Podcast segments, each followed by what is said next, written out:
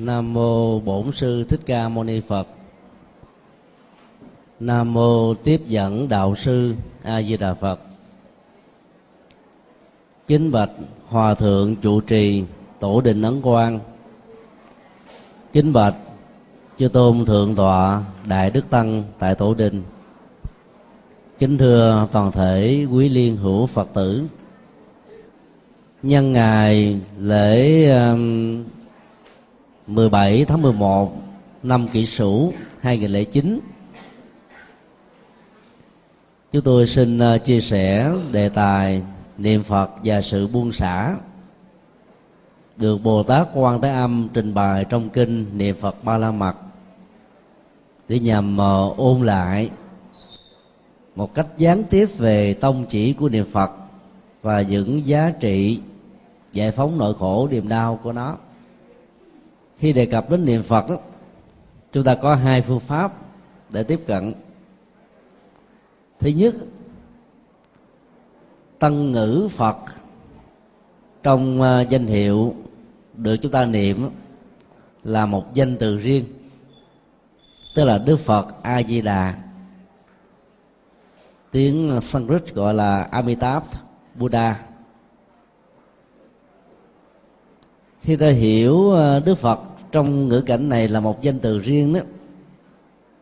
Thì khi đề khởi chánh niệm với câu hồng danh nam mô a di đà phật ta liên tưởng đến đức phật vô lượng quan vô lượng thọ ở tới giới tây phương.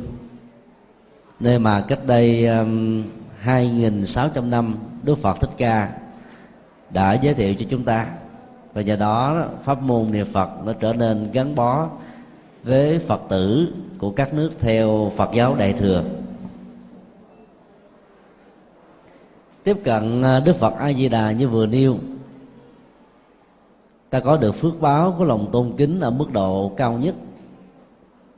Và thứ hai đó, thông qua đó, hành trì những tông chỉ được kinh A Di Đà và các kinh tịnh độ nêu ra, bao gồm gieo căn lành nhiều tức là từ bỏ tham sân si, trồng phước báo nhiều, tức là làm vạn hạnh công đức, và tạo nhân duyên môi trường tốt nhiều, tức là nhập thế, giúp đời, cứu người, để họ có được cơ hội trải nghiệm an vui hạnh phúc với chúng ta.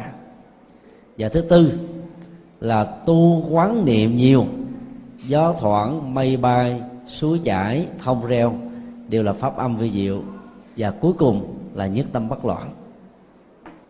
Cách thức tiếp cận thứ hai, đức phật ở đây là một binh triết.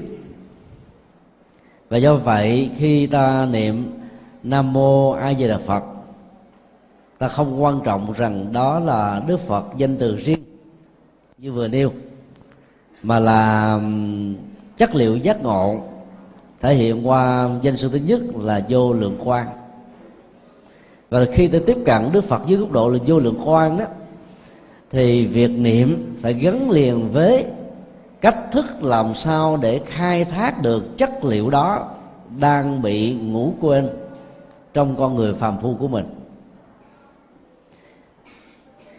Khi năng lượng vô lượng quan được đánh thức, giống như um, ta dùng gió thổi đi hết tất cả các ờ, mây che phủ, thì vầng thái dương sẽ phổ chiếu khắp nơi.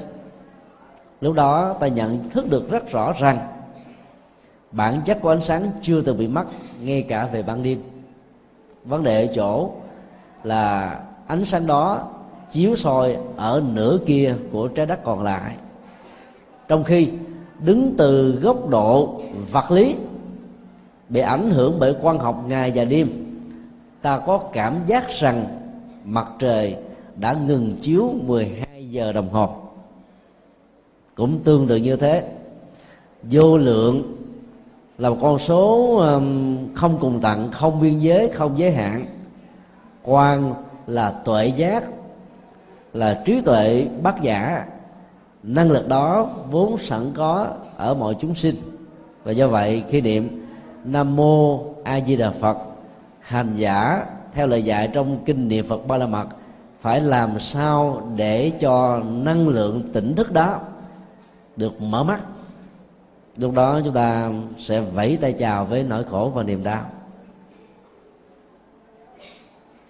Nội dung quán tưởng thứ hai, khi niệm nam mô a di đà phật, ta liên tưởng đến vô lượng thọ và vô lượng thọ đây không nên hiểu theo nghĩa đen là tuổi thọ không giới hạn. Vì già bệnh chết là một quy luật mà không ai có thể tránh khỏi. Đức phật thích ca, người khám phá ra quy luật này, giảng dạy chúng ta suốt 49 năm, trên dưới 300.000 bài kinh cũng đã phải nhập vô như niết bàn tại rừng Ta La Sông Thọ thuộc bang Kusinaga của đất nước Ấn Độ. Đức Phật A Di Đà rồi cũng phải có ngày trở về với cái cảnh giới như vừa nêu. Có điều là múi giờ của thế giới Tây phương cực lạc và ta bà của chúng ta khác nhau. Khoa học ngày nay chứng minh cho chúng ta biết một ngày một đêm trên mặt trăng, bằng ba chục ngày đêm ở trên địa cầu của mình. Thì hành tinh ờ, tây phương cực lạc của đức phật a di đà có cái múi thời gian trên lệch với chúng ta đến gần như là hàng trăm nghìn năm. Do đó ta có cảm giác ngài là có tuổi thọ không giới hạn. Như vậy là khi niệm nam mô a di đà phật, ta liên tưởng đến cái sự bền bỉ kiên trì trong các việc làm thiện trong đời sống tâm linh trong sự phụng sự trong giúp đỡ cứu đề với tinh thần vô ngã vị tha. Chữ thọ đây được hiểu theo uh, nghĩa uh, biểu tượng đó là sự bền bỉ không bị gián đoạn.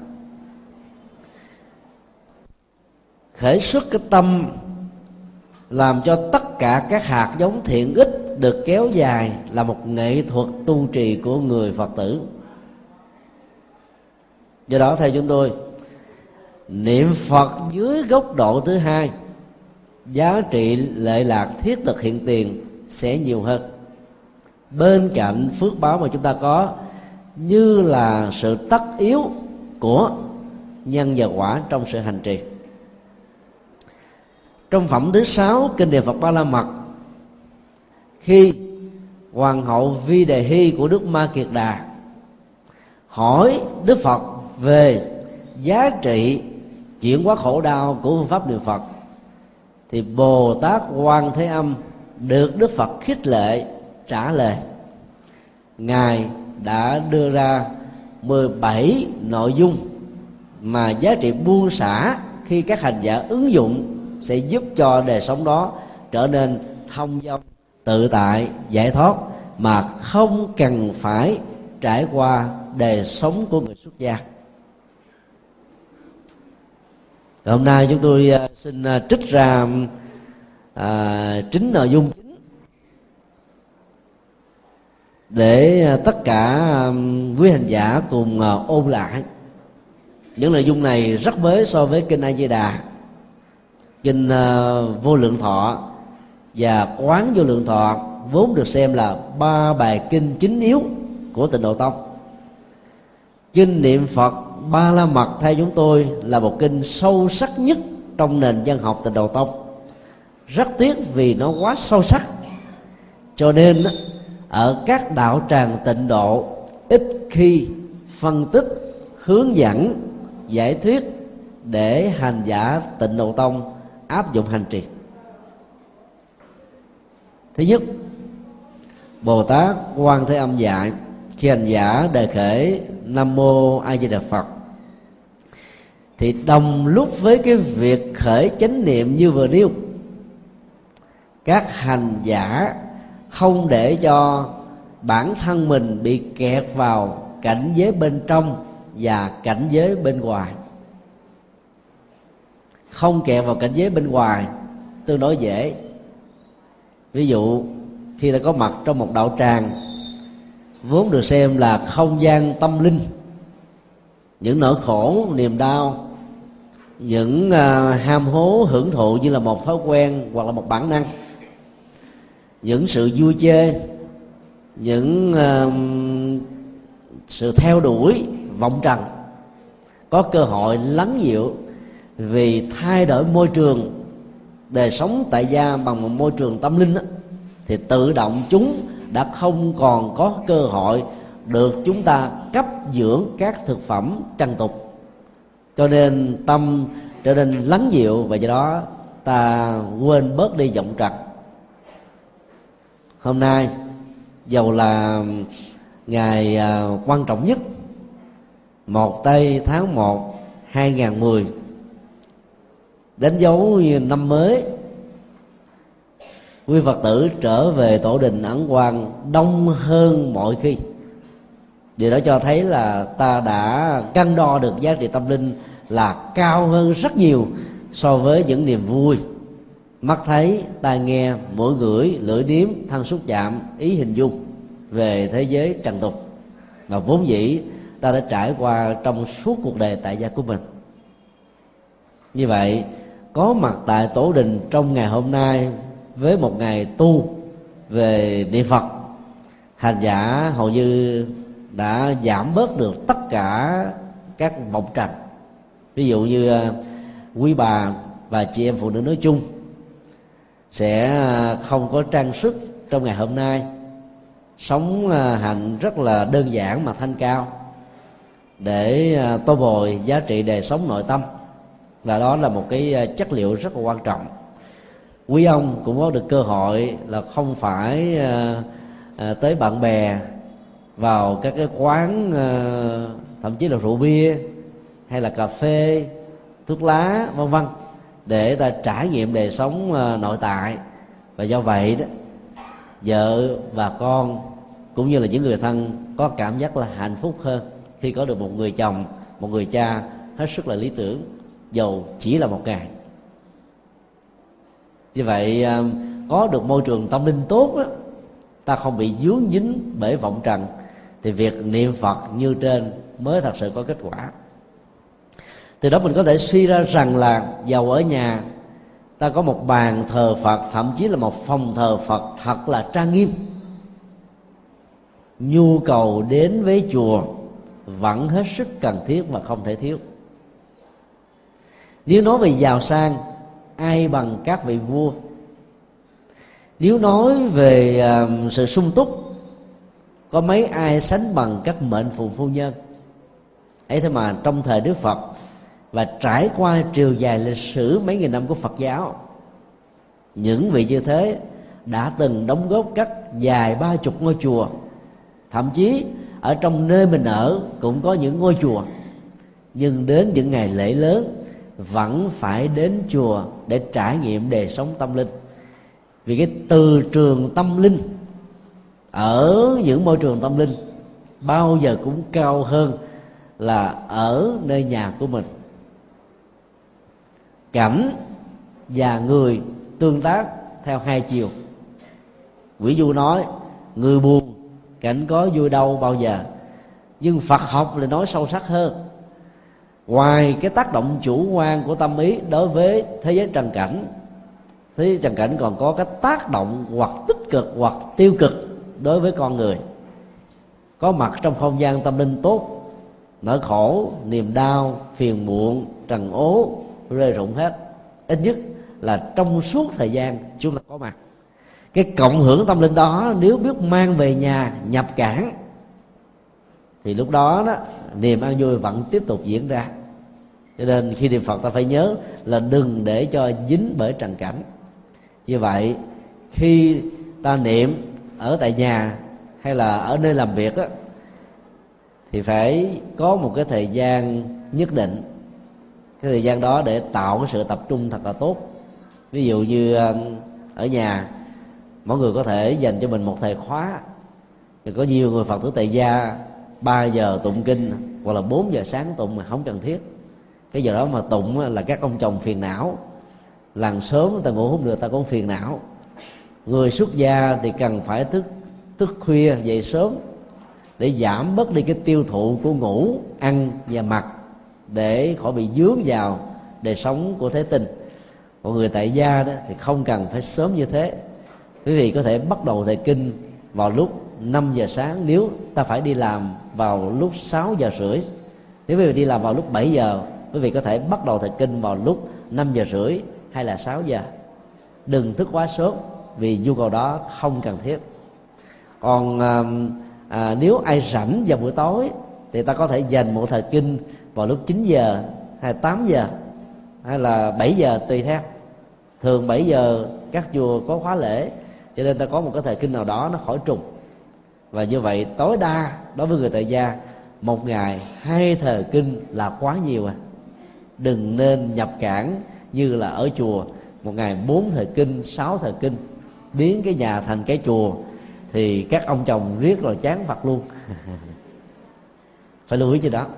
Như vậy, để không bị dướng vào trần cảnh, thì chỉ cần có môi trường tâm linh tốt. Nhưng để không dướng vào thế giới nội tại mới thật sự là khó. Thế giới nội tại, vô hình tướng, không màu sắc nó chỉ tồn tại bằng sự cảm nhận, hoặc là cảm xúc, hoặc là thái độ, hoặc tâm tư, hoặc nhận thức. Những thứ vô hình vô tướng này lại ảnh hưởng rất nhiều đến đời sống của mọi người, bao gồm người tại gia và xuất gia. Có người, các phiền não thô đó thì vượt qua một cách rất dễ dàng do giáo dục, do lương tâm, do ngoại giao do sự đứng đắn.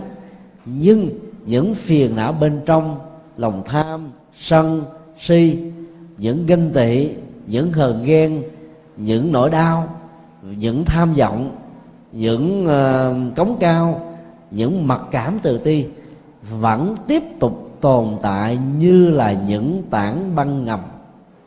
Khi đụng vào nó bởi một chất xúc tác hay là một điều kiện thuận lợi hoặc là một cạm bẫy hay là bất cứ một lý do nào đó, chúng sẽ trỗi dậy và vượt ngoài sự kiểm soát của chúng ta. Cái khó nhất trong việc tu làm chủ được thế giới nội tại là ở chỗ này. Như vậy, bồ tát quan tâm dạy, nam mô a di đà phật. Các hành giả phải thấy rất rõ mặt mũi bị cắt lớp của dòng cảm xúc, của ý niệm quá của tâm tư và nhận thức phân biệt như thế nào ta phải thấy rõ được, nếu dòng cảm xúc đó đang chìm vào trong nỗi đau, sự thất vọng, thậm chí có thể là tuyệt vọng, thì thấy vọng đừng theo. Đó là đề khởi chánh niệm trong niệm phật. Cho nên lúc mà tay thì vẫn cầm chuỗi, miệng thì vẫn niệm nam mô mà đầu thì bội rối tung lên bởi các phiền não, bởi thất nghiệp, bởi công việc làm như là một sức ép bởi tương quan xã hội như là những cái ờ, gồ ghề trong gai, bởi những cái áp lực của gia đình, bởi tình yêu không được trọn vẹn, bởi những tình thương mà con cái hầu như không trân quý nó. Tất cả những tình tự tâm lý thái độ nhận thức vừa nêu làm cho cõi tâm vô lượng qua chúng ta bị rối bời. Và hành giả, khi tập trung vào chánh niệm để niệm phật. Đừng nên để chúng trở thành những tên biệt kích hay là du kích đánh phá chúng ta một cách lẻ tẻ. Vì như thế, tâm mình mất hết sự bình an. Do đó, bổn phận làm vợ chồng của nhau, hay là cha mẹ đối với con cái, hoặc là con hiếu kính với cha mẹ, anh chị với nhau, ta cứ hết sức bằng tấm lòng thể hiện cái trọng trách và sự quan tâm của mình. Còn việc đạt được bao nhiêu thì đừng nên quá bận tâm. Thì bận tâm như thế nó làm mình bị trao đảo gom lắm. Ta nỗ lực làm, có phương pháp, có tấm lòng, có kiên trì, có bền bỉ. Nhưng rồi hãy để nhân quả tự nó quyết định lấy. Không phải những gì ta muốn đều diễn ra như ý. Không phải những gì ta không thích mà nó không xuất hiện với mình nó có quy luật nhân quả riêng của nó. Cho nên ta hãy làm bằng tất cả nhiệt quyết rồi hãy để mọi thứ diễn ra theo nhân duyên. Thì lúc đó, cái thế giới nội tại, chúng ta sẽ không biến mình trở thành là một kẻ nô lệ về cảm xúc, nhận thức và thái độ. Niệm phật luôn như thế, thì giá trị tâm linh rất cao. Thứ hai là không nên dính vào hơi thở và sự điều hòa hơi thở. Đây là một lời dạy vô cùng minh triết và đi vào ngay trọng tâm của phương pháp hành trì. Phần lớn các hành giả tịnh độ cứ ngỡ rằng là bản chất của niệm phật không phải là thiền, và rất nhiều các hành giả của thiền tông đã phá tịnh độ vì đã hiểu một cách rất hề hợt hoặc không hiểu đúng được bản chất của niệm phật là gì. Ở đây chúng ta vẫn thấy là hành giả niệm phật vẫn liên hệ đến hai vấn đề rất quan trọng, đó là hơi thở ra vào sâu cạn và cái thời gian dừng lại giữa chừng của nó, cũng như là cái nghệ thuật điều hòa để làm chủ được sự vận hành của nó trong cơ thể liên hệ đến sự sống của chúng ta. Chỗ nào có sự điều hòa hơi thở, chỗ đó có thiền định chỗ nào có thiền định, chỗ đó có năng lực chuyển hóa. Nơi nào có chuyển hóa, nơi đó nỗi khổ, niềm đau sẽ không còn là một nỗi đe dọa. Như vậy, trở lại vấn đề với niệm phật.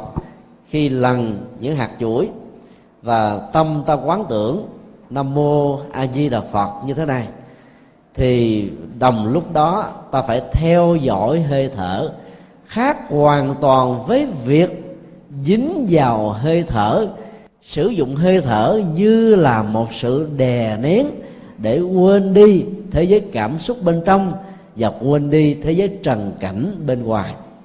Phần lớn các hành giả chưa nhận chân được cái cái trọng tâm như vừa điêu cho nên càng niệm mà thiếu phương pháp hay là sai cách thức, hỏa vọng lên trên đầu, cảm thấy căng thẳng nhiều hơn nói một cách khác là sẽ là một sự sai lầm nếu ai đó sử dụng danh hiệu phật và hơi thở trong niệm phật để đè nén các phiền não. Việc đè nén các phiền não sẽ tạo ra một cái phản ứng cảm xúc một phản ứng thái độ và nó làm cho tâm con người trở nên căng thẳng vô cùng. Và do vậy nhiều khi 10 năm, 20 năm, 30 năm, 40 năm hành trì ấy thế mà phiền não vẫn còn nằm nguyên, không chuyển hóa được. Do đó, theo bồ tát Qua thế âm, ta cần phải buông xả sự sử dụng hơi thở như là một cưỡng lực đè nén các phiền não và buông xả chúng bằng cách nào hơi thở thì ta biết là nó gắn liền với sức sống. Nó tạo ra quá trình trao đổi chất, làm cho máu được tươi nhuận các nơ ron thần kinh được làm mới, hệ tuần hoàn tiêu hóa được thay đổi, sức sống con người được tươi nhuận và tuổi thọ được tăng cao, các bệnh tật được giảm thiểu.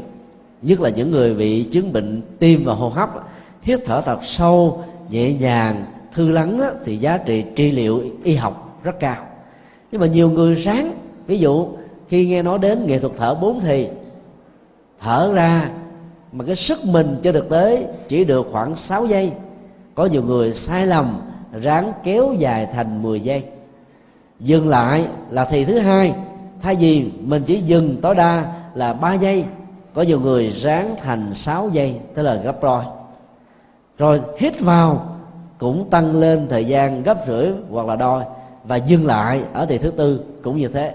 Như vậy ta dùng cử lực quá nhiều vào trong hơi thở vì đó hơi thở trở thành như là một gánh nặng thay vì việc sử dụng nó vào trong niệm phật, nam mô a di đà phật sẽ làm cho những căng thẳng trên cơ bắp, căng thẳng trên nhận thức, căng thẳng trong công việc làm, căng thẳng của nghề nghiệp và mọi tương quan xã hội sẽ được rũ bỏ như là ta mở lòng bàn tay, các vật bị dính trên đó rớt xuống và trở nên là sạch trên và có người thì không đè nén vào trong cái à, hơi thở dài ngắn ra vào. Nhưng mà nó lại bị kẹt ở chỗ là điều hòa hơi thở. Ta ráng quá mức đi, nó cũng không nên do đó, chuẩn mực trung đạo trong việc điều hòa hơi thở mà không để cho nó dính dướng là phải tùy thuộc vào điều kiện sức khỏe và bản chất tuần hoàn của hơi thở do đó à, quý vị khi niệm thì ta chỉ nhớ hơi thở, danh hiệu, sự chánh niệm và ý thức rất rõ mình đang có mặt bây giờ và tại đây.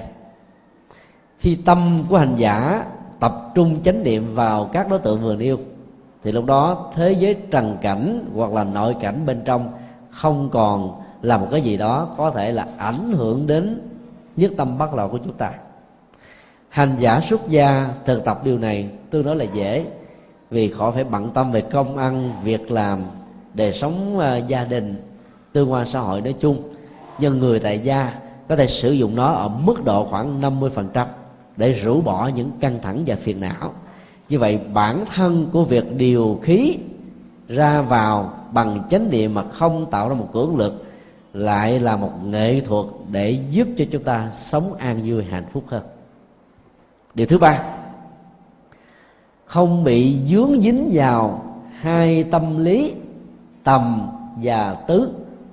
Đây là hai khái niệm mà thường các hành giả thực tập thiền quen thuộc.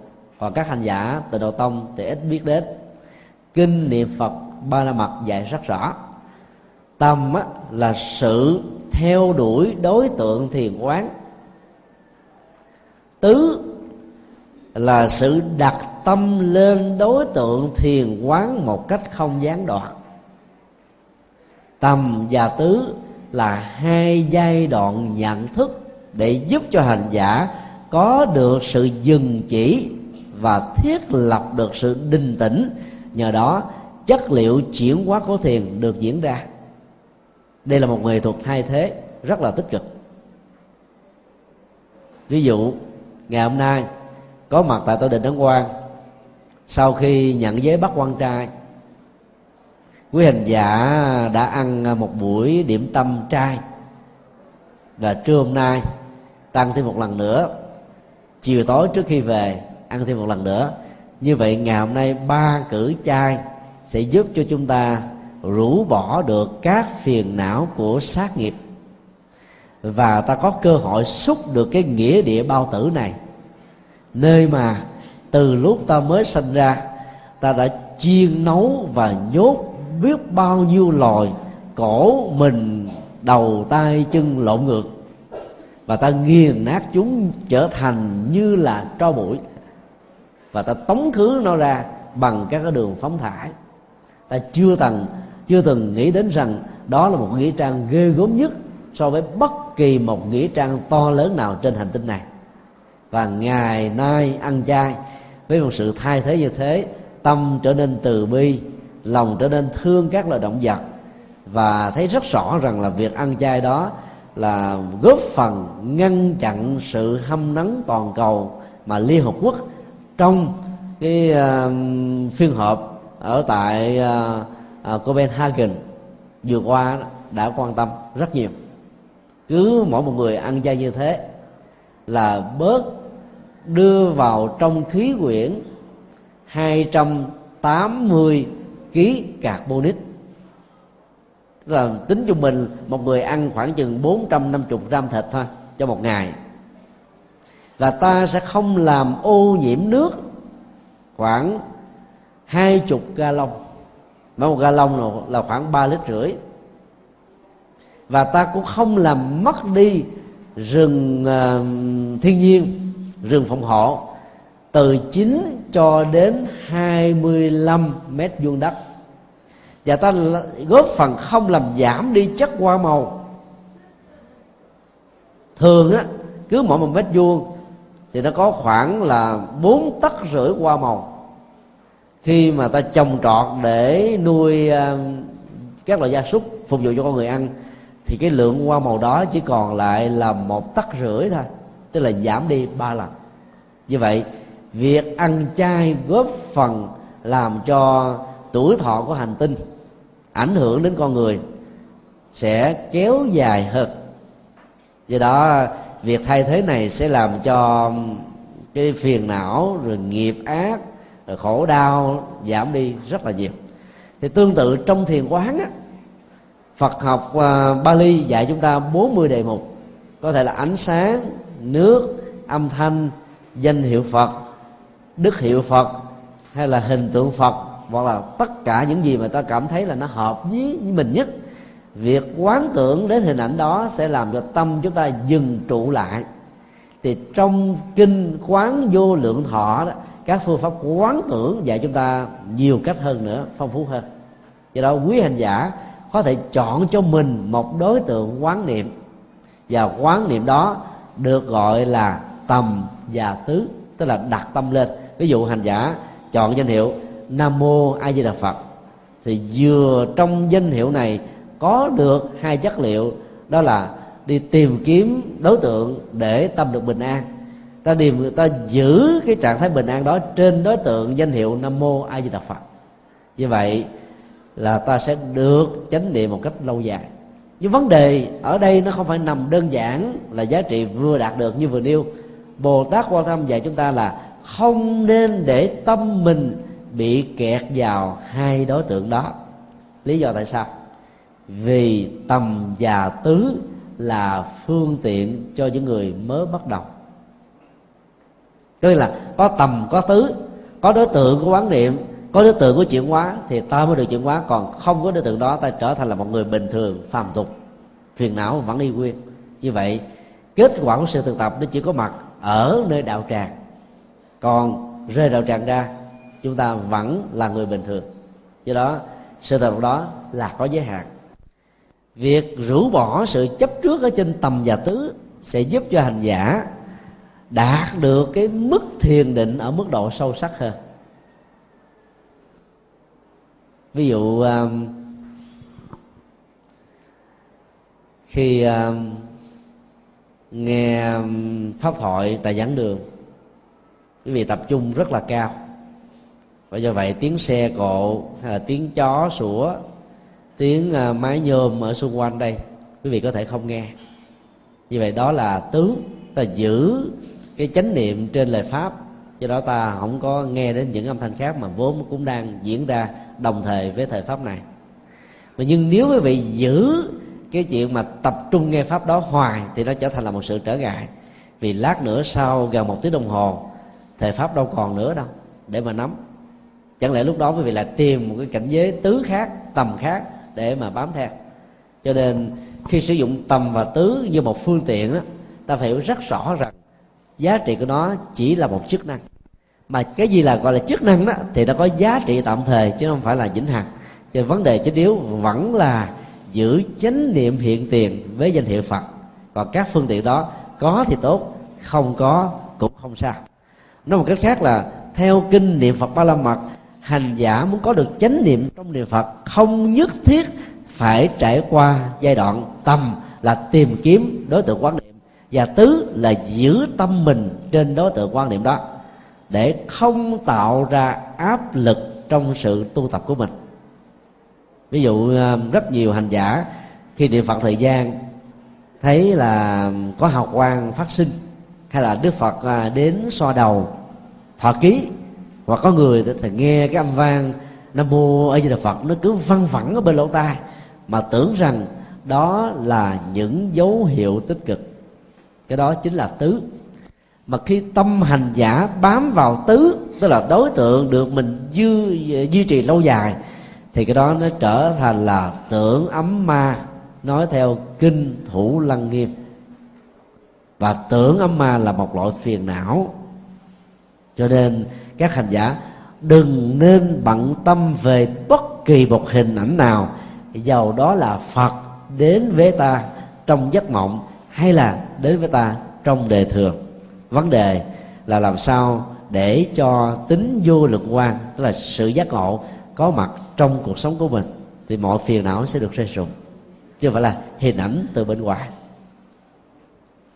Điều thứ tư, không nên dướng dính vào tất cả các pháp các pháp đã học trong lúc hành giả niệm phật.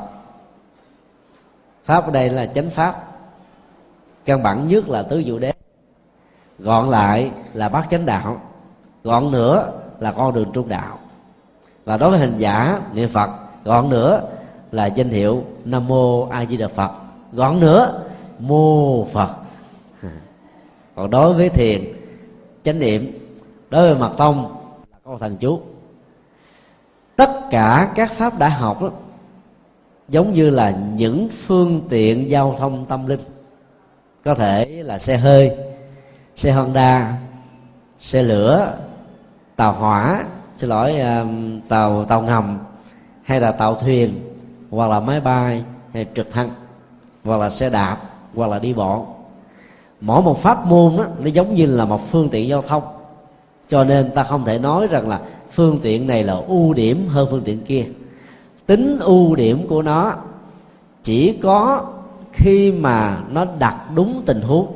Ví dụ trong thời gian lô cốt có mặt ở trước chùa ấn quang, quý vị đi tới bằng xe hơi chắc chắn là không vào chùa được. Như vậy, xe hơi trong tình huống này không phải là một phương tiện ưu thế.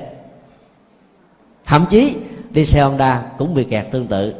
Lúc đó, chỉ có cuốc bộ nam mô a di đà phật, chánh niệm hiện tiền nam mô a di đà phật, an lạc, hạnh phúc, bình an nam mô a di đà phật. Phiền não tan biến. Thì ta đến chùa một cách rất là nhẹ nhàng. Thì trong tình huống đó, đi bộ kinh hành với chánh niệm và danh hiệu phật là phương tiện tối ưu nhất.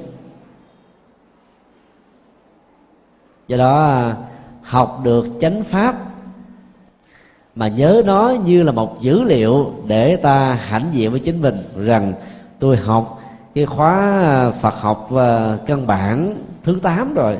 Còn bà mới học khóa thứ nhất, bà thua tôi đến bảy khóa. Đó là phiền não.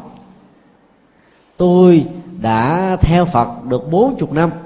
Không có năm nào, tuần lễ nào, chủ nhật nào mà tôi bỏ nghe thuyết pháp. Như vậy tôi đã học được cả gần như là mấy chục lần so với ông bà.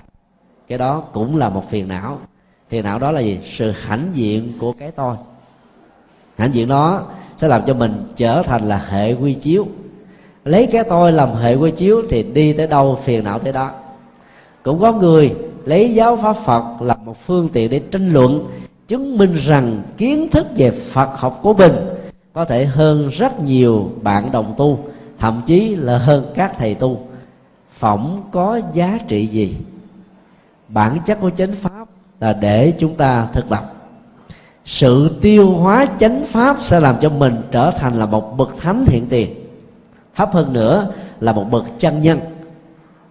Rất là chuẩn mực, an vui hạnh phúc chứ không phải là để khoe. Cho nên, học pháp mà không dướng dính vào nó, thì hành giả sẽ thăng tiến rất nhanh. Vì do vậy, hành giả phải học rất nhiều pháp, chứ không phải là chỉ học một pháp hiện nay đó, đang có một cái ờ, thói quen chung. Hành giả thiền tông chỉ nhớ có pháp thiền, còn các pháp khác không biết đến. Đó là chấp pháp. Hành giả tịnh độ tông chỉ nhớ nam mô di đà phật, còn những thứ khác cô không biết đến. Cũng không khéo là chấp pháp.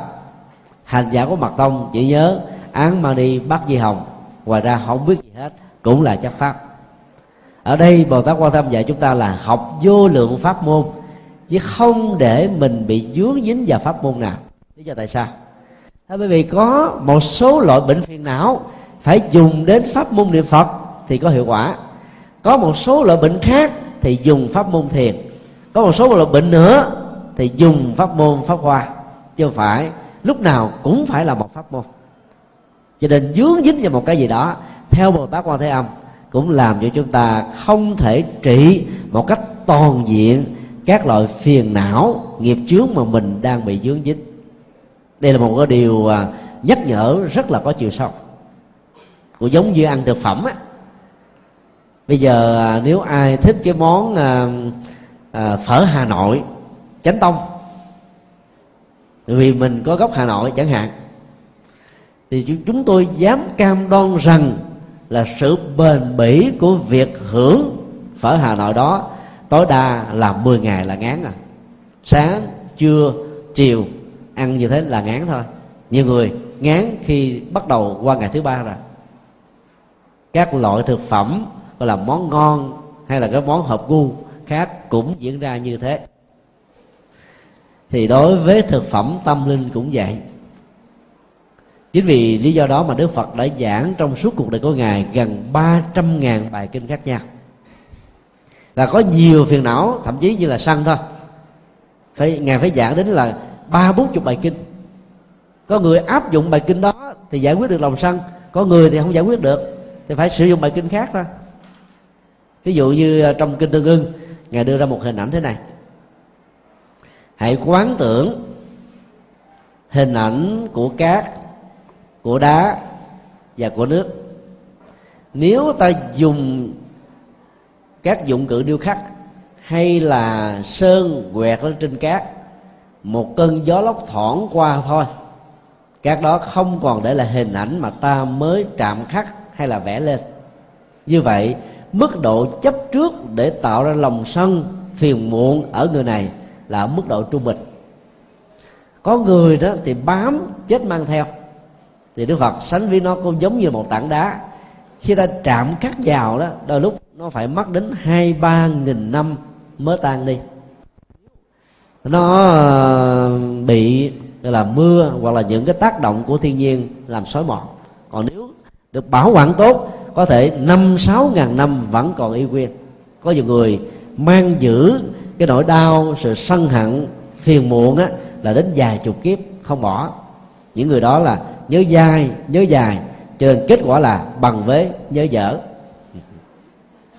Trong khi đó, hình ảnh thứ ba là lý tưởng nhất. Phải quán tưởng tâm mình như là dòng nước. Mà nước thì không có gì khắc lên nó được, không có gì vẽ lên nó được, không có gì dựng lên cho nó được. Nó sẽ tuôn trải như là một dòng chảy. Hãy quán tự như thế để ta rũ bỏ tất cả các nỗi đau sức khỏe của chúng ta, do người khác tạo ra cho chúng ta là một nạn nhân. Cố tình hay là vô ý, bị áp lực hay là tình cờ, hoặc là một cảm bẫy hay là vì một cái nỗi đe dọa nào đó, ta không cần bận tâm đến, mà chỉ cần nhớ đến không dạy gì biến mình trở thành nạn nhân lần thứ hai.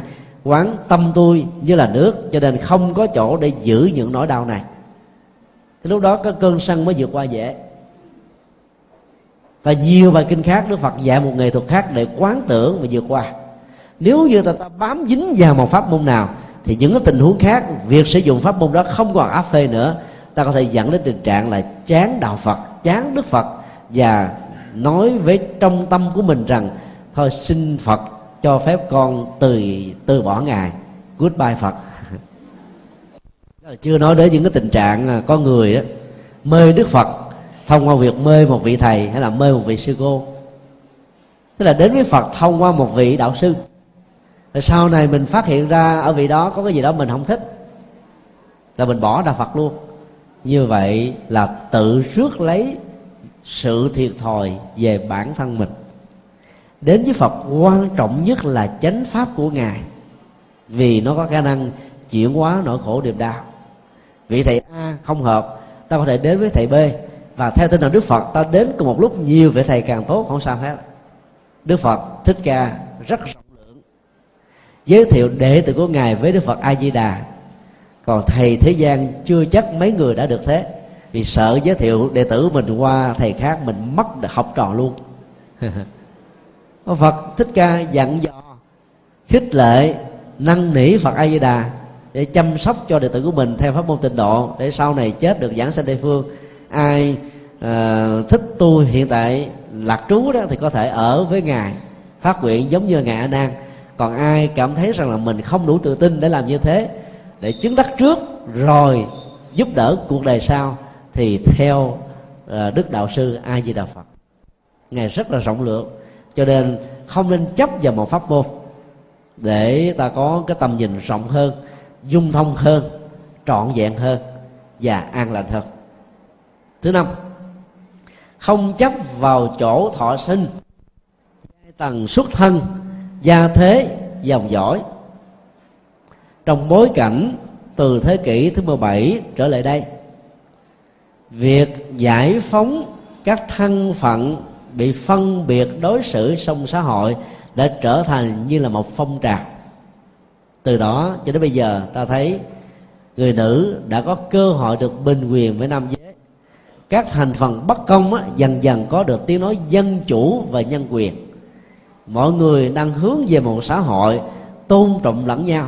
Mặc dầu vẫn còn đây đó những thói quen văn hóa những thói quen tôn giáo những thói quen cá thể ứng xử muốn xem mình là quan trọng còn những người khác là thứ yếu. Và muốn dành cho mình cái phần đặc quyền đặc ưu đặc lệ còn những người khác thì không được cái quyền tương đương đó là phiền não của con người. Đó là nghiệp chướng của con người. Mà có thể giải phóng trọn vẹn được lắm. Nhưng học thuyết bình đẳng của đức phật là dạy chúng ta một cái niềm tin sâu sắc hơn. Trước sau gì những thứ như thế sẽ không còn nữa. Thì đó với niềm tin này ta nỗ lực với trách nhiệm với cam kết với phương pháp với dấn thân để mang lại niềm vui hạnh phúc cho những thành phần bất công và do đó khi hành giả niệm, nam mô a di đà phật, thì đừng nên mặc cảm rằng tôi có nguồn gốc từ một người nghèo. Vì mặc cảm đó sẽ làm cho chúng ta mất đi chánh niệm. Rất nhiều phật tử nghèo rất mồng tơi, nhưng có lòng với phật vẫn được đức phật chứng tri. Sự tu hành của họ vẫn có kết quả màu nhiệm như thường cho nên mặc à, gọi là mặc cảm về thân phận nghèo hèn cùng khó rất nát là một sự sai lầm cho tự thân. Nó giống như là một cái bánh xe bị xì lốp chạy không được. Một loại phiền não thứ hai là đang lúc niệm mà mình vẫn cứ nhớ đến cái thân phận cao sang quyền quý vai trò vị thế xã hội thì lúc đó đó, cái tôi vẫn tiếp tục trưởng thành. Do đó, sự niệm phật trở nên làm mất tác dụng. Hay nói một cách khác là để cho việc niệm phật trong những thời gian mà đạo tràng nó được diễn ra có giá trị tốt đẹp, thì bình thường các hành giả đừng bao giờ rơi vào hai khuynh hướng tâm lý là cống cao ngã mạng về sự xuất thân, mặc cảm tự ti về cái hoàn cảnh gia đình thấp kém. Tất cả mọi thứ đó phải bỏ đi. Nếu quý vị là những người cầm cương nảy mượt một quốc gia, hay là làm giám đốc của các công ty xứ nghiệp, hay là lãnh đạo một tổ chức, mà có được cái tâm bình đẳng, xem mọi người như những người thân của mình, sống hân hoan, vui vẻ, hài hòa, không có khoảng cách, thì chúng tôi dám cam kết với quý vị rằng sự thành công về phương diện đắc nhân tâm rất cao. Và sau này lỡ có xa cơ thất tế do làm ăn thiếu phương pháp, người ta vẫn tôn trọng và không bao giờ bỏ rơi mình. Còn nếu mình sống bằng sự là thể hiện cái quy quy, thì nó sẽ rơi vào cái tình huống mà nhiều nhà nho ngày xưa trong lịch sử Việt Nam đã từng than, còn tiền, còn bạc, còn đệ tử, hết tiền, hết bạc hết ông to. Than về cái thói đời như thế chỉ là một phương diện thôi chứ thực tế không chịu nhìn lại bản thân. Tại sao? Lúc mình có tiền thì người ta đến tung hô dẫn tới mình. Lúc mình không còn thì ta không coi mình ra gì hết. Là bởi vì khi mình giàu, mình sang quý, mình ứng xử nó không có tình người.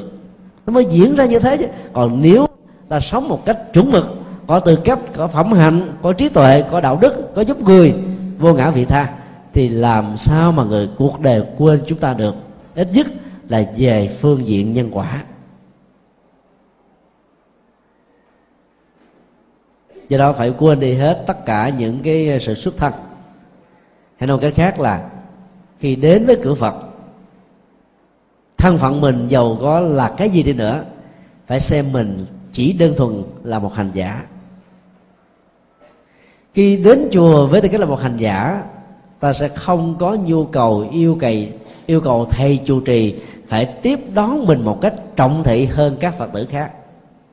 Cái nhạy cảm về phương diện mặc cảm trong phật tử nghèo rất lớn. Nếu vị trụ trì mà tiếp những người giàu nhiều, thì ta nói chờ ông thầy này, ông mê giàu sang thôi, còn chúng tôi nghèo, ông không quan tâm đến. Do đó, các phật tử phải bỏ chùa ra đi cho nên để giúp cho thầy trụ trì và các vị thầy trong một ngôi chùa hành đạo thành công, thì mình có vai trò vị trí xã hội chừng nào, đóng góp cho ngôi chùa đó chừng nào, thì khi đến chùa ta lặng lẽ chừng đó, khiêm tốn chừng đó, thì phước báo nó lớn vô cùng, còn không khéo, giống như tổ bồ đề đạt ma đã nói với vua lương võ đế rằng trong cuộc đời mấy mươi năm dựng chùa tạo chuông ấn kinh tu phước tạo đức, chẳng có một công đức nào. Dĩ nhiên là có phước, nhưng mà phải nói mạnh như thế để cho nhà vua thức tỉnh về cái chủ nghĩa hình thức. Và những cái tôi thỉnh thoảng có thể bị xen lẫn vào, cấy nhiễm vào ở trong các hành động phật sự. Làm được như thế đó, thì cái việc phước báo nó sẽ gia tăng rất là cao. Thứ sáu khi niệm phật, các hành giả phải không nên dính mắt vào sự biện hộ và tranh cãi. Nhiều khi có chuyện gì đó mình ấm ức lắm, bị nổi hồng qua mà không nói ra được đó, nó khó chịu vô cùng. Giống như là trái tim chúng ta bị một mũi tên ghim vào. Vì nghĩ rằng là tôi là người tốt, tại sao có người chơi tôi? Tôi giúp đỡ cậu ta cô ta. Bây giờ trả ơn nghĩa tôi bằng cách là hại tôi thế này hay sao? Càng đặt ra những vấn nạn nhiều chừng nào thì càng làm cho tính cách nạn nhân và khổ đau xuất hiện và tồn tại ở mình chừng đó. Theo đức phật, ở trong kinh tạng bali điều khôn ngoan nhất trong tình huống này là nhổ mũi tên ra một cách an toàn. Đừng nên bận tâm rằng ai là người chê tôi. Chủ mưu là ai? Động cơ, thái độ là gì? Nhận tiền trong thế giới giang hồ này bao nhiêu? Thực hiện nó như thế nào? Có ai a tòng đồng lõ tôi sẽ thề trừng phạt những người đó bằng sự trả đũa thích đáng. Quan niệm đó sẽ làm cho ngay cả trong lúc chúng ta có mặt trong không gian tâm linh, cùng thề với đức phật, có mặt trong pháp hội của ngài, nghe trực tiếp từ kim khẩu của phật dạy, thì ta vẫn bị phiền não khống chế chứ không có một niềm an vui nào hết. Cho nên khi niệm phật, thì những nỗi quan ức, những bực dọc những tức tối, những tranh luận, những độc thoại không nên tiếp tục tồn tại và sử dụng danh niệm phật như một nghệ thuật để chuyển hóa những nỗi đau này. Chúng tôi ờ, có tư vấn cho một ờ, cặp vợ chồng mà ca sĩ nổi tiếng. Vợ nổi tiếng hơn chồng. Là hai người không ai chịu thua ai hết á. Khi gây gỗ đó, cô vợ nói anh hãy chứng minh cho tôi thấy anh có cái gì hơn tôi. Tôi là nghệ sĩ ưu tú nè. Tôi có ba giải thưởng nè. Tôi đi tới đâu hát đó, người ta quan hô vỗ tay nè. Còn anh được cái gì so với cái đó? Ông chồng lặng thinh không nói gì hết. Đến khi khác có được à, một cái show nổi tiếng truyền hình trực tiếp.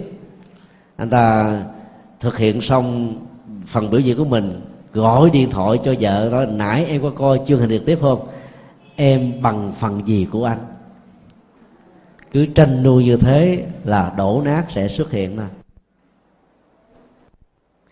trong tương quan vợ chồng, ta phải nhớ rằng cả hai người đang chạy marathon. Mà trong đó không có ai được quyền thắng, cũng không có ai được quyền thua. Hai bên cùng thắng, hai bên cùng hòa nếu một người nào đó có thái độ chạy cự ly ngắn, thì sẽ bỏ lại sau lưng người chạy marathon và ngược lại. Là bạn đời của nhau. Thì kính cách đồng hành phải là yếu tố được quan tâm hàng đầu. Mình hơn người kia một cái đầu đi nữa, cũng phải ứng xử một cách khiêm tốn để cho người còn lại không có cảm giác rằng mình đang sống với cái người lắng lướt mình. Khiêm tốn nhiều chừng nào giá trị tư cách được nâng cao chừng đó. Ta muốn đè bẹp người khác xuống chừng nào để tôn vinh mình lên thì về thực tế ta đang hạ bệ chính mình. Huống hồ là bạn tình là bạn đời lại càng phải um, trân trọng tôn quý nhau. Do đó um, ai có cái tánh hơn thua, thì khó có thể ngồi thiền, khó có thể niệm phật, khó có thể trì chú để có được chánh niệm. Hay bởi vì lúc ngồi, dòng cảm xúc ức chế sẽ tạo ra cái cơ hội cho cả một cái vở kịch độc thoại diễn ra.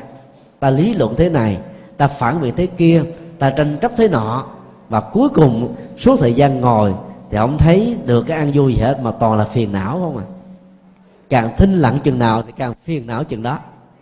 Cho nên chúng tôi đề nghị, khi quý vị đang bị một nỗi đau của sự tranh chấp và tranh luận đang được diễn ra, hay là một cái cơn thất tình, thì đừng có nên đi tìm một cái không gian quá trống trống trải, vắng lặng. Bởi vì lúc đó độc thoại sẽ diễn ra rất nhiều. Ta hãy tìm một nghệ thuật thay thế một cái việc làm gì đó chẳng hạn vào chùa làm công quả hay là dấn thân vào các xã hội về phương diện từ thiện tìm một cái gì đó tập trung tâm cao độ vào trong việc đó thì bỗng dưng tất cả những cái gốc gốc rễ của khổ đau đang có mặt sẽ tạm thời được quên đi. Đó là một sự chuyển hóa mà không cần phải dùng cưỡng lực.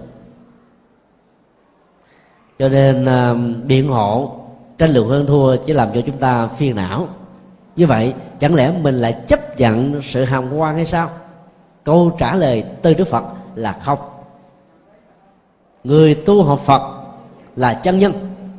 Cho nên cái gì có, ta thừa nhận là có. Và nếu cái có đó là xấu, thì phải sửa chữa. Nếu cái có là tốt, ta cần phát huy và chia sẻ với những người khác. Ở tại chỗ này, nhiều phật tử bị hiểu lầm. Làm việc tốt mà giấu, chùa tặng cho cái phiếu công đức không nhận nghĩ rằng nhận như thế là hữu ngã. Có sao đâu. Đức phật thích ca phải tán dương đức phật a di đà mười phương chư phật tán dương đức phật thích ca trong kinh a di đà có sao đâu. Việc tốt mà không tán dương, chẳng lẽ việc xấu thì càng tán dương hay sao? Cho nên tốt càng phải phô trương, càng phải được nhiều người biết đến. Miễn là khi truyền thông việc tốt đó, cái tôi của chúng ta không làm cho nó mũi phập phòng phập phòng cái tôi không làm cho trái tim nở phình phịch phình phịch. Cái tôi đó không làm cho hơi thở chúng ta dồn dập dồn dập. Ai khen cái tốt thì cứ khen, miễn mình không bị dướng vào cái tôi là được rồi. Còn nếu lời à, thị phi đó là sai, ta lại càng không nên bận tâm. Trình bày, nếu được yêu cầu, để cho biết rằng là tôi không phải là tác giả tôi không phải là như thế, tôi không phải thế nọ. Còn vấn đề còn lại, ai tin không tin là chuyện của họ. Mình làm hết bổn phận của mình rồi. Như vậy, sau khi làm xong, ta không còn một ức chế tâm lý gì nữa hết á. Có nhiều người hiểm lắm. Khi bị đau cái gì rồi, giữ trong lòng và muốn trả thù về sau này. Người ôm cái tâm niệm trả thù đó, không thể nào có được chánh niệm trong niệm phật. Vì đó, tất cả mọi sự hành trì trở nên là vô dụng thứ bảy là khi niệm phật hành giả cũng cần phải quên đi sự nỗ lực hướng về tinh tấn. Trong giai đoạn đầu của sự hành trì đó, ta phải nỗ lực mà tinh tấn. Nỗ lực như là một thói quen, tinh tấn như là một cái đường trường, hướng về cái tốt, cái tích cực. Nhưng mà nếu mà mình ráng sức quá đó, thì này là trở thành phản tác dụng. Do đó bồ tát quan thế âm dạy chúng ta là đừng nên bị dính vào. Nghĩa là vẫn tinh tấn, nhưng mà tinh tấn theo con đường trung đạo. Chứ phải tinh tấn theo kiểu tu gắt cũ kiệu, như thể ngày mai tôi sẽ chết. Có nhiều phật tử à, ôm một kinh pháp hoa, tụng từ sáng cho đến chiều tối. Làm sao cho nó trọn vẹn bộ kinh, mấy dạng chữ. Rồi có người đó ba tháng ăn cư là tụng. 90 ngày từ sáng đến chiều tối tôi là kinh. Sau thời gian họ chứng được cái quả là ung thư phổi. Rồi có giá trị gì? Tụng kinh mà nhiều như thế là không có tiêu thụ được. Giống như thực phẩm mà. Bây giờ với vị một ngày mà ăn ờ, yến một ký đi nữa, con không có chất bổ. Cơ thể mình chỉ hấp thu một chừng mực nhất định nào đó thôi trong một ngày. Và tất cả còn lại nó sẽ được đưa vào trắc thải hoặc mồ hôi hoặc là đại tiện hoặc tiểu tiện. Thì con đường tiêu thụ tâm linh nó cũng vậy. À, muốn thẩm thấu về một cái nội dung tâm linh nào đó ta phần có thời gian để suy nghĩ và ứng dụng nó. Cho nên nếu quý vị tụng kinh ở nhà ba chục phút là đủ đấy. Và tụng vừa phải thôi chứ đừng tụng giống như xe lửa. Nam mô di đà nam mô di đà nam mô di đà mình nghe mình còn không biết mình nói cái gì nữa. Làm sao người khác nghe hiểu? Tụng chậm rãi. Mà nếu ai đó có dịp vào chùa ngồi thinh lặng để quán chiếu và lắng nghe, họ cảm nhận được cái gì đó sâu sắc từ lời Phật dạy. Cho nên là đừng nên tụng kinh với thói quen là mong Phật chấm điểm và tính công và thân phụ à, của chúng tôi đó, năm nay là 79 tuổi. Và sau khi bị tai biến mạch máu não đấy, thì à, bà không còn đi tới đi lui nhiều. Nhưng mỗi ngày chúng tôi yêu cầu bà phải cố gắng làm sao niệm phật cho thật nhiều. Thì à, bà niệm bằng chuỗi không không cảm thấy áp phê. Cho nên đó là cứ mỗi một sâu chuỗi một trăm lẻ hạt á bà lấy cái cái chân nhang như thế này, bẻ làm 18 lần và nó nó trở thành là một cái hình 18 giác. Và bỏ vào trong cái bọc. Khoảng chừng năm khi chúng tôi có dịp lên thăm thì bà đem ra nói thầy từ ơi tôi niệm phật được chừng này thầy biết được biết bao nhiêu lần. Và bà cảm thấy rất hạnh phúc khi um, chia sẻ với đứa con của mình. Để cho đứa con mình chứng biết rằng là bà có một công phu tu tập nhiều như đến thế và sau đó nói, thôi, thầy đem về chùa đốt giùm tôi. Đó là một niềm hạnh phúc. Như vậy không khéo đó, cái việc niệm phật của mình trở thành tính công thôi. Trong khi bản chất của niệm phật là gì? Để ta có được sự bình an, rũ bỏ phiền não, giải phóng tất cả mọi căng thẳng và cuộc đời mình trở nên an vui, hạnh phúc. Người niệm phật như thế là sẽ trẻ hơn 10 tuổi 20 tuổi là chuyện rất thường. Tuổi thọ sẽ được gia tăng nữa sống như là một người tiên ở trong cuộc đời. Nhẹ nhàng thư thái lắm.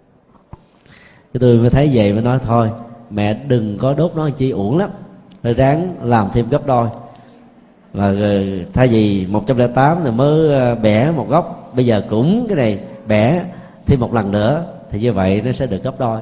Nhưng mà nhớ khi mà niệm phật thì đừng có nghĩ phật gia ơn cho mình. Bà lớn tuổi rồi, nói nhiều bà sẽ không hiểu. Do đó đó là gắn gướng vào trong cái sự nỗ lực tinh tấn á, thì ta trở thành như là một cực đoan.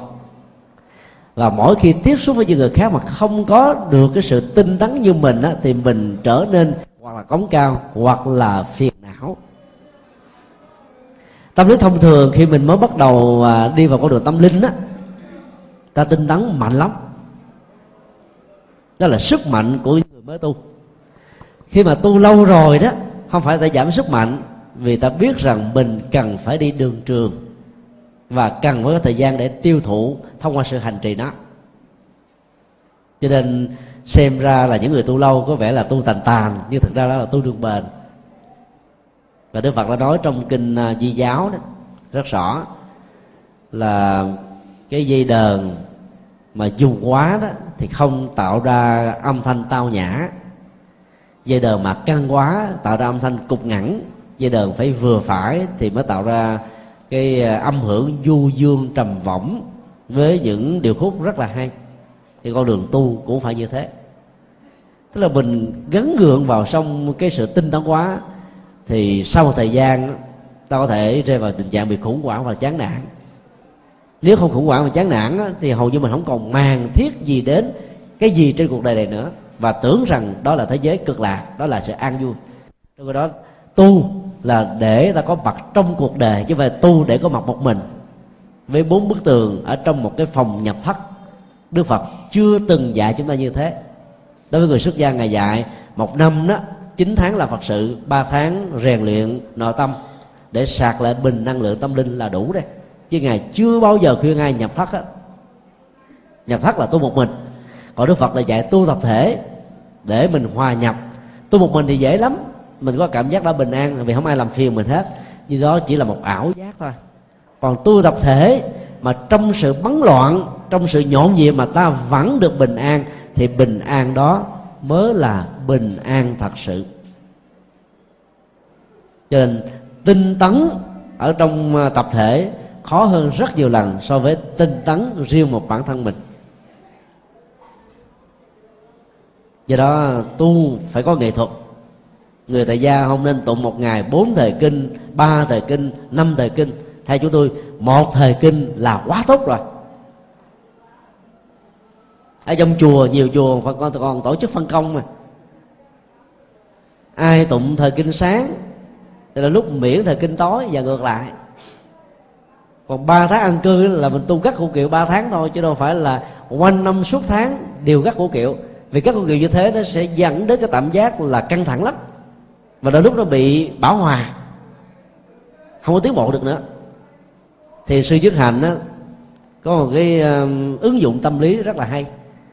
Cứ một tuần có một ngày được mệnh danh là ngày làm biến. Nó đúng ra đó là ngày vô sự. Tức là khỏi phải có trách nhiệm bổn phận gì so với cái công việc thường nhật của mình. Để mình thư giãn cái tâm giải phóng nó hết quên hết đi mọi thứ. Rồi bắt đầu ngày sau đó khi bắt đầu vào phật sự ta có một cái thế giới hoàn toàn mới. Năng lượng được tái tạo lại.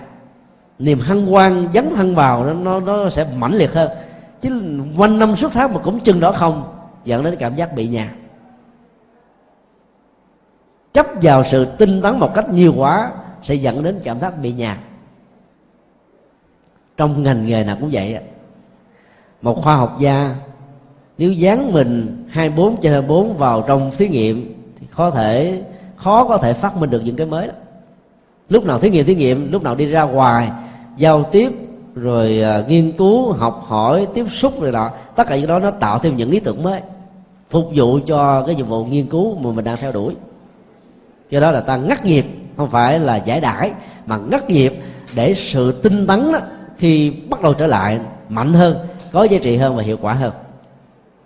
Thứ tám là khi niệm phật thì đừng nên có tư tưởng chán ghét thế gian. Đây là cái điều cực kỳ có ý nghĩa. Phần lớn các pháp sư tịnh độ tông dạy chúng ta là gì? Ta bà khổ, ta bà khổ, cực lạc vui, cực lạc vui. Yểm ta bà hân tịnh độ. Yểm là nhàm chán.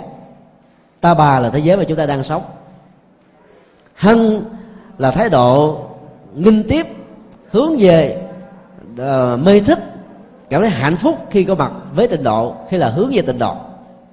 Đó là lời dạy chung của phần lớn các pháp sư tịnh độ. Ở đây bồ tát quan Tham dạy chúng ta để niệm phật có giá trị tuyệt đối ta đừng nên có cảm giác nhàm chán ta bà và xua đuổi nó bởi vì ít ra ta phải có mặt với nó mấy chục năm cho đến lúc nhắm mắt nhìn lìa đời. Cảm giác nhàm chán nó sẽ làm cho chúng ta sống trở nên rất vô vị. Và lúc nào cũng thấy nó như là một áp lực, như là một nỗi ám ảnh, như là một sự căng thẳng, như là một sự mỏi mệt. Cái gì ta chán ghét khi gặp nó là mệt lắm. Cái đó, đức phật nói trong kinh tứ diệu đế, đó là quán tấn hội khổ, ghét mà phải gặp, sống chung tiếp xúc, giao du, đồng hành. Hoặc là nghe tưởng biết đến. Ở đây đi, bồ tát quan âm dạy là đừng nên chán ghét. Vì không khéo ghét cái nào. Dĩ nhiên không phải là trời trao cái đó, mà ghét cái nào ta bị ám ảnh bởi cái đó. Tâm lý học Phật giáo xác định rất rõ. Ghét là vì cái cường lực của trí nhớ tập trung vào đối vật ta không ưa nhiều hơn cho nên nó trở thành là một nỗi ám ảnh nội tại.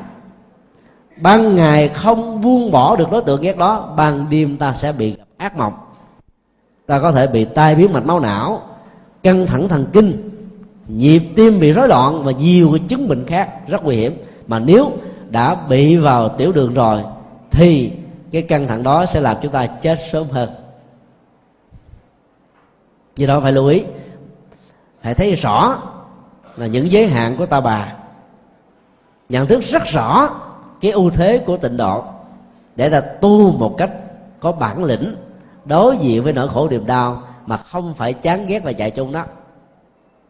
Bởi vì chán ghét và chạy trốn nó giống như con rùa, rút cái đầu và bốn chi vào trong cái mai. Cảm giác xuất hiện lúc đó là cái gì? Đó là sự chán ngang thì nghĩ là mình được giải thoát, bình an vô sự rồi. Nhưng đối vật vẫn đang diễn ra xung quanh các cái thù lớn lớn hơn vẫn đang chầu trực và do đó cơ hội bị tấn công vẫn còn. Và giống như người sợ ma chung mình lại và có cảm giác là mình được bình an. Như thể rằng con ma ờ, nó không thấy thông qua cái mền vậy. Cái cảm giác chán ngang của chúng ta là một ảo giác thôi.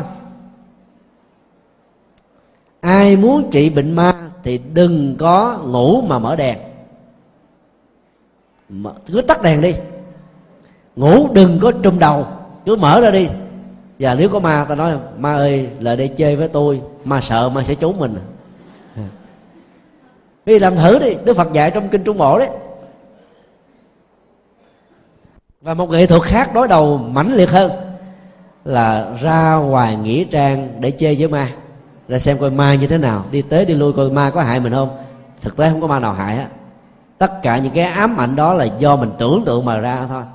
Thông qua dân học thông qua phim ma, thông qua chuyện ma, thông qua là tất cả những gì chúng ta đưa người khác kể lại về ma. Còn thực tế thì khác hoàn toàn. Cho nên chán ghét cái gì đó là bị ám ảnh bởi cái đó. Và ta phải sống với cái nỗi ám ảnh đó là chẳng khác nào sát tử hạnh phúc của mình. Và cuối cùng, rất quan trọng, khi niệm danh hiệu nam mô a di đà phật giả không nên bị dính vào danh hiệu nam mô a di đà phật. Triết lý này vô cùng sâu sắc và khó hiểu. Ở trong kinh a di đà, đức phật dạy, tất cả các hành giả tịnh độ nên chấp trì danh hiệu, chấp là nắm lấy. Trì đó là giữ ở trong tâm.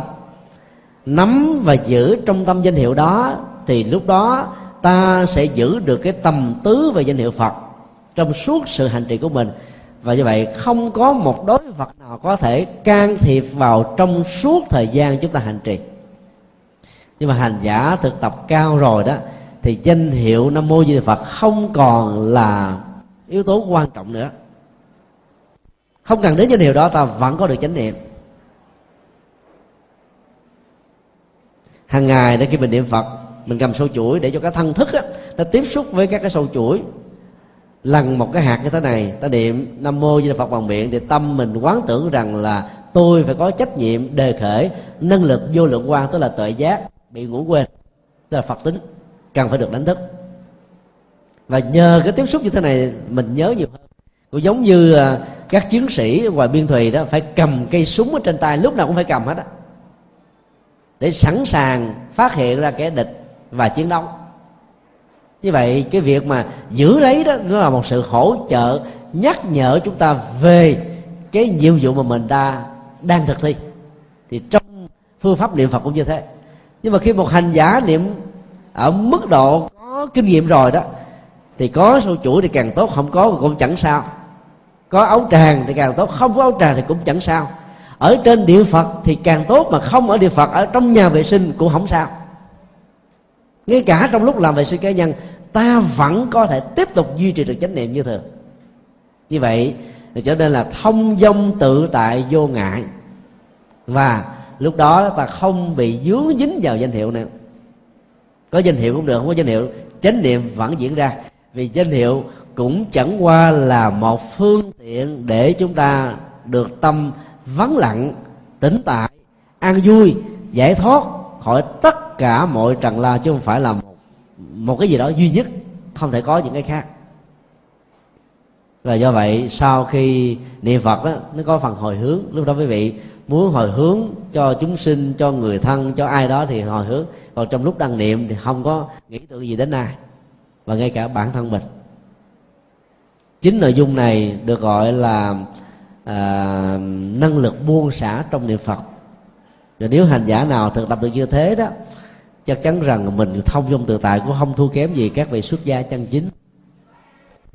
Người tại gia có thể áp dụng theo à, cách thức của người tại gia và kết quả đạt được, đó là ta trở thành là một người hạnh phúc nhất ở trên cõi đời đầy dẫy những khổ đau này. Kính chúc quý hành giả có ngày tu à, gia hạnh với pháp môn niệm phật, nhân ngày vía khánh đàn của đức phật a di đà, một cách thành công.